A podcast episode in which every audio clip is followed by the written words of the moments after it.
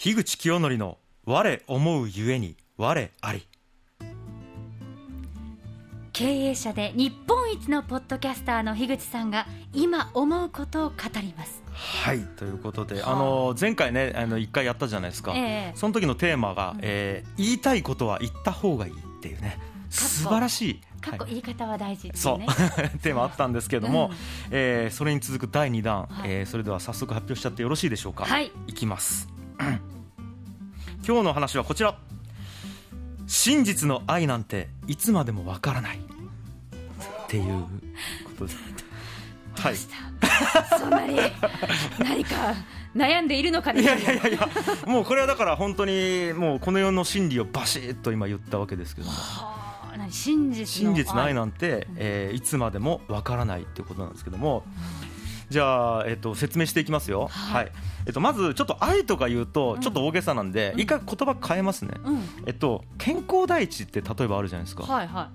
これって、えーと初めて聞いたのいつですかい。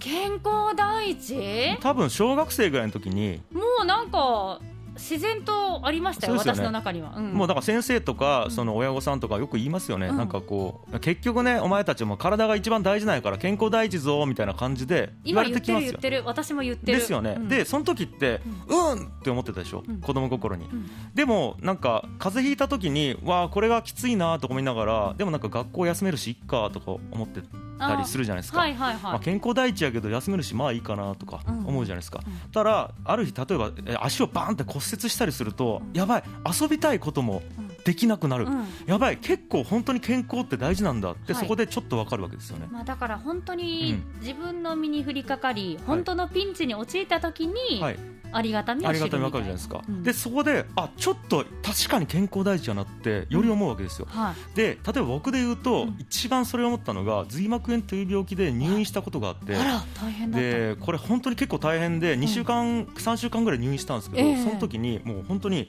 毎日毎日ちょ毎秒かうん、頭に杭をカンカンカンカンカンって打たれて、ええ7秒に1回ぐらいカツンってやられてゲーっていうくらい頭痛がやばくて。へでーちなみに髄膜炎って本当にあの人によっては結構大変えで、えその後に残ったりとか言いますよね場合によってはちょっと命に危ないみたいな、そういう状態でうんはいなんとか今こうやって生きてるわけじゃないですかええでその時うんにやっぱり超絶思ったんですよ、うん健康第一えーって思ったんですようん絞り出すように思うもう超健康第一やんって思ったんですうよ、んうんでなんかこれなんか僕思ったんですけどん健康第一って言葉って子供の時に知ってた健康第一っていう言葉とうんその髄膜炎で一番やばいうん頭がガンガンしてる時に思う健康第一って分かり具合が違うんですよいやそりゃそうでしょ重みが違うでしそうょ圧倒的に分かってるんですよそこでうんうんでなんか僕分かるとか分からないとかって多分皆さんの中でうはんこうなんか境界線があってうん敷地があってはいここより分かってなかったら分かってないうんこれを超えたら分かるっていう領域にあるっていうなんはかい白黒みたいなイメージでもしかしたらうんう思んってるかもしれないですけど多分グラデーションになっててああはいはい、はい、全然分かってないからちょっと分かるうんでかなり分かる結構分かる超分かる完璧に分かるみたいな感じでうんうんで実うはんそのどれだけ分かってるかってん誰一人自分も他人も測定できないんじゃないかって思ってるんですねあだってじゃあ健康第一うんめっちゃ分かってるって僕言ってるじゃないですあ、か、うんもっと分かってる人いるかもしれないしそうですよ、はいそれはそうだし、はいあとそのグラデーションのレベルのはい幅とかはいがまた人によっても違うし、そうなんですよね、そのラインの引き方がまたそう人によってだいぶ違う話だから。で、えー、と分かったっていう言葉もここまで言ったら分かったって表現する人もいればここまでい同じところぐらいまではもしかしたら分かってるのにもかかわらずいやまだまだ上があると想像できるから分かってないっていう人もい,、うんうんいるんでえこれって測定できないんですよえ、。そうですねでそれで言うと、まあ、ちょっとあの言葉は変えますけど、うんえー、と健康第一じゃなくてうん例えば「ありがとう」とか、うんごめんなさい」っていう言葉もうんうん本当にどれだけその人が「ありがとう」って思ってるかとか、うんうんうん本当にどれだけ「ごめんなさい」って思ってるかって測定できないんですよね。ああだから何例えば、はいごめんなさい」って言われた時に、はものすごく軽い言い方でされてそうそうそう私受け取る側は、ううんわ軽っ絶対思ってないって思うけど、はいもしかしたら本人ははいものすっごく思ってるってい思ってうて可能性もある、でで、えっとあんまり重く言うと、うんあい逆に重く伝わっちゃうから、うんあえて軽くごめんなさいって言ってるけどあー心はめちゃくちゃ申し訳ないと思ってることもあるしう。んで逆っすよね、えっと、めちゃくちゃ土下座して頭下げててもあー心では別にこれだけやっときゃいいんでしょって思ってるってこともあるじゃないですか怖すぎるそれあるはじゃないですかそれはだか怖らだいよから僕らってその気持ちを例えば金額とか、はいえー金額で言うと例えば「ありがとう」って言って、うんじゃあ何かあのお礼をしますって言った時のものの金額の価値とかで、そのおお礼の品物ですよね、うんうんうんその金額の価値とかで表したりとかするわけだったりとかあとはその、えー、と謝罪もそうで、うん例えばなんですかね、えー、とお辞儀をする時のうん角角度度本来そんなのちょっとしたさじ加減じゃないですか人の。うんうんそれで表せるとか思ってないんですけど、うんやっぱりそう角度が浅かったらこいつは思ってないって思われるからうん角度をぐっと深くするとかあと何秒以上とかはいはいはいはいあるじゃないですかはあはあはもうなんかね、うん本来そこってあのー本当に思ってるかどうかと全然関係ないはずなのに、あうんでもやっぱり人間ってそういうところでしか判断できないうんし、うん伝わらないからそうやって表現をしてしまうっていう人間ってっはあていうのがあるんですよね。で、もう一個ちょっとあの分かる分からないで言うと、うんうんこれあのダニング・クルーガー効果って聞いたことありますダリのクルーガー効果だダリダリ の何 ダニング・クルーガー効果というやつがあって聞いたことないでいすやこれえっ、とえっ、とですねちょっと言い方むずいんですけど、うん能力が低い人っていうのは、うん自分の能力を過大評価するっていう逆に低低いい人ほど自分の能力を過大評価するっていう、はいはいまあ、これ専門用語で言うと認知バイアスっていう話なんですけど、あの最初はある程度バーンってすぐできるようになるんですよ、ん野球だって何でもそうなんですけど、うんうん音楽だってそうなんですけど、あこれもう俺めっちゃできるようになったよ天才やんってはいはいまず思うとうんでもある程度知っていくともっとすごい人がいたりとか、うんうん自分ができないところがどんどん見えていってあれあんまり俺分かってないなってなって、はいはいで分かれば分かるほどどんどんどんどん分からないっていう状態になっていくうと、んうんで最後の最後までずーっと分かんない分かんないってなって俺はダメだダメだってなった後に、、うんちょっと掴んだかもってちょっとプイって上がるっていう、はいはいはいこういうなんか曲線を描くっていうのが言われていて、うんこの効果のことをダニング・クルーガー効果って言うんですけど、へえこういうのまさにあるなと思っていて、だからこれも、えっとさっきの話のつながりで言うと、人間が分かるっでて言うのって、うん本人が分かってると思い込んでるだけの可能性が超高い。ですよでなんか、まあ、それで言うと、うん例えばその Linux っていう OS って分かりますかねパパソコン、 OS えっと Windows とか Mac とかあるじゃないですか、うんうんあれが OS って言うんですけど、はいはいそのなんか並べて Windows、Mac もう一個 Linux っていうのがあるんですね。へえでその Linux を作った人、うんもうつまり IT の超すごい人ですよね、はいはいはいちょっと名前忘れましたけど、うんその人うがんあるイベントに登壇した時に、うん Linux ちょっとわかるっていうカタカナで書いた T シャツを着て登壇したっていうのがあっえてそれは何人の方外国人それのは方海外の方多分アメリカかなが日本語の日本語 の、まあ、シャレで、えーとへー Linux ちょっとわかるって書いたうん T シャツを着て登壇したっていうのがある遊んでびすけど心がある方ですねそうなんですそうなんですようんいやそれもいやそんだけ Linux ん作った人だからうん完璧に分かってるだろうって思っててもうん本人はずっと分かんない分かんないってなってでもちょっと分かるっていう最近ちょっと分かってきたみたいなことがあったりへ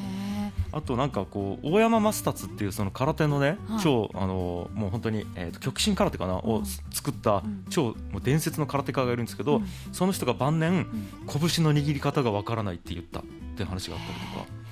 それっはていすごく極めたはすごい人だからこそその境地に達するのかなあだと思います。はい多分はい俺すごいっていうのから、はいい、やなんか違う違うわからんわからんっていけるのがすごいのかもですね、はいもしかしたら、俺すごいぜうんすごいぞ自分すごいって言って、はいはいはい周りからいやいやそんなことないよっていう目で見られてるけど、はいはいはい自分は気づかないまま、はいちょっと胃の中の蛙になって終わってしまうみたいなあ生き方の人もきっといるなってねそれもあると思います、えっとじ自己認識と他人から見た認識が違う、うんずれてるっていうパターンもあると思います、ねえはい、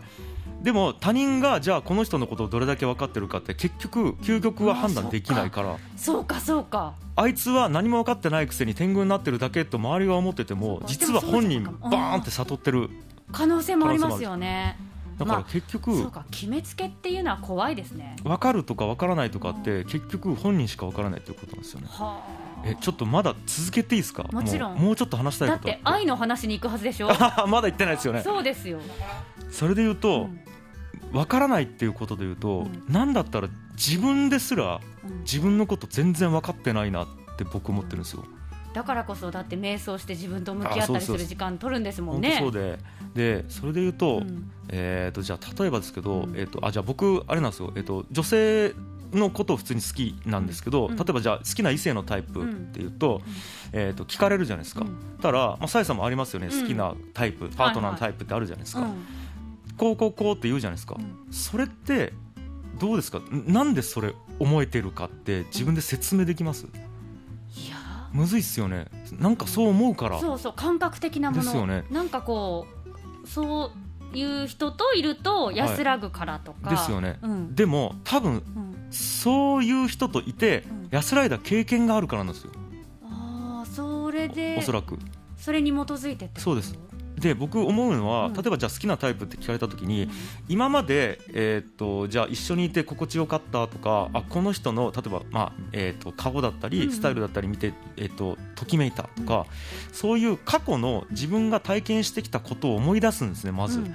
でその共通点うんですあこの人とこの人とこの人いいなと思ったら、うん何が共通点なんだろうあ私こういうタイプが好きかもって多分思ってるんですようんだから、えー、とまず結果があってそれを分析しているに過ぎないなと思っていて、分析か、はい、まずときめくうんときめかないっていううん実験結果があってそこうんうに、んうんでそれを、えー、と ABCDEFG っていうパターンがあってうんそれの、えー、と分析をして共通点を洗い出してうん好きなタイプって言ってるだけな気がしてるんですね。はあはい、でもなんかほら芸能人で誰が好きとかはい言うのうんと、現実ってだいぶ離れてたりするから、まあそうですねそうだからあれ私が好きな人ってこうだったはずな のにってこともありませんえあると思いますだから、えっと、ただの、えっと、実験結果によんるそ分析なので、えっと、全然違う実験結果が出ることもあり得るじゃないですかある今までこういう人がタイプだと思ってたのに、全然真逆の人と出会った時に、うんこの人もときめくってうんうんうんなるじゃないですか、うんだから多分好きなタイプの分析が間違ってるというか、うんえっと、実験結果新しい実験結果が出てきて、うんえっと、分析がリニューアルされるっていう現象が起こると思うんですよね。そっかでもまあ実験の前に、はいそれこそ経験だってどんどん上書きされていくから、そうですそうですだから、はい実験結果の出方がその都度アップデートされる変わっていくっていうのはまあ自然なことですそようでねすそうですで例えば、えっとじゃあさっき、えっとじゃあ優しい人といたら、うんえっと自分は心が和むって思ってるかもしれないですけど、うん優しいっていう言葉も相当いろんな要素があっそてれはわかる優しいって何っていう、そうですですそうそうう優しいもだって、はいなんかほら例えばだけどもう何かこう言葉をダイレクトに言わないということが優しいと捉える人もいれそうそうばそうそうあなたのためを思って、はいきついことでもちゃんとまっすぐ言うよっていうのを優しいと捉える人もいるから、はそれは人によって優しいの定義は違う本で当しそうょなんですよで A さんと付き合ってる時は、えっと言いたいことはあっても飲み込むっていうことを優しいなと思ってこの人は優しいっていう言葉でレッテルを貼るはいはいで B さんからすると逆に何でもほんと正直に思ったことを言ってくれる B さん優しいなっていうレッテルを貼るとするじゃないですか、うんうんたら C さんまた違う尺度でレッテルを優しいって思うたら A さん B さん C さんみんな優しいから私優しい人好きだなって分析しちゃうんですよあーでもで全も、然タイプは違うけど、えっと要素違うじゃないですか、はいええっと A さんは言わないタイプ、B さん言うタイプじゃないですか、これって要素違うのに、うん優しいっていうレッテルを勝手に貼って優しいっていう共通点を勝手につけてるだけっていうう、ーんはいはいはい、まはあい、それで言うと自分も自分のこと分析って全然できてないなって思ってるんですよね。はあは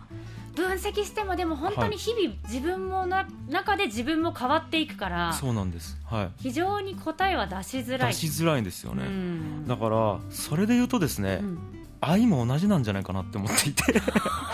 いいですはかもちろん皆さんね優しさと同じ健康第一と同じで愛っていう言葉をまず、えー、と何が真実の愛って定義をしているかすら曖昧なまま使ってるんですよははだからそあの僕最初、ね、言いましたけど真実の愛なんていつまでもわからないって言いましたけど、うんそもそも真実の愛が何かっていうことがうんこの世界で定義をされてない可能性が高いし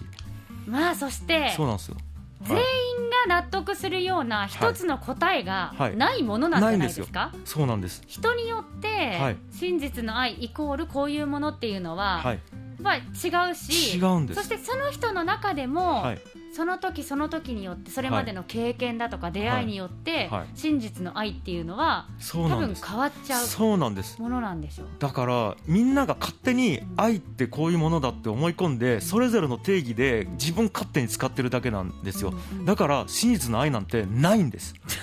究極はい以上です、はそうですってい、っていうのが僕の、はい、あれですけど、はまあい、ないのかいろんな形であるのかあだって全てあるとも言えるしそう一つもないなといともも言えるん言えですよるしかも、はいまあ、真実の愛は、あるけれどないそしてその正解うんはいがないはい真実なら正解がないっていうのはしっくりくるかもしれ正ない解なんてないのかもしれないですねそうですよしかもほら、はい綺麗なものが真実の愛っていうわけでもないかそもしれうな、ないんねですそうなんです愛の形はそれぞれじゃないですかそうなんですか、はいそんなことを夜なはい夜な考えてるんですか、いや完璧やったな今回もはそうですよはあいし今日の夜も愛ってって考えてるんだまあな、ただ俺は一番世界で愛に、えー、と深い人間ですからねはいそれだけは分かっててください、はい、自分で言うとでもほら周りがねそれジャッジすることじゃないからですけど、自分で言うのは、うんどうかな、僕が言ってるんで僕の愛は乱されてますはいありがとうございますありがとうございますワッフルーム今日ははい樋口清則の我思うゆえに我ありでした深いわ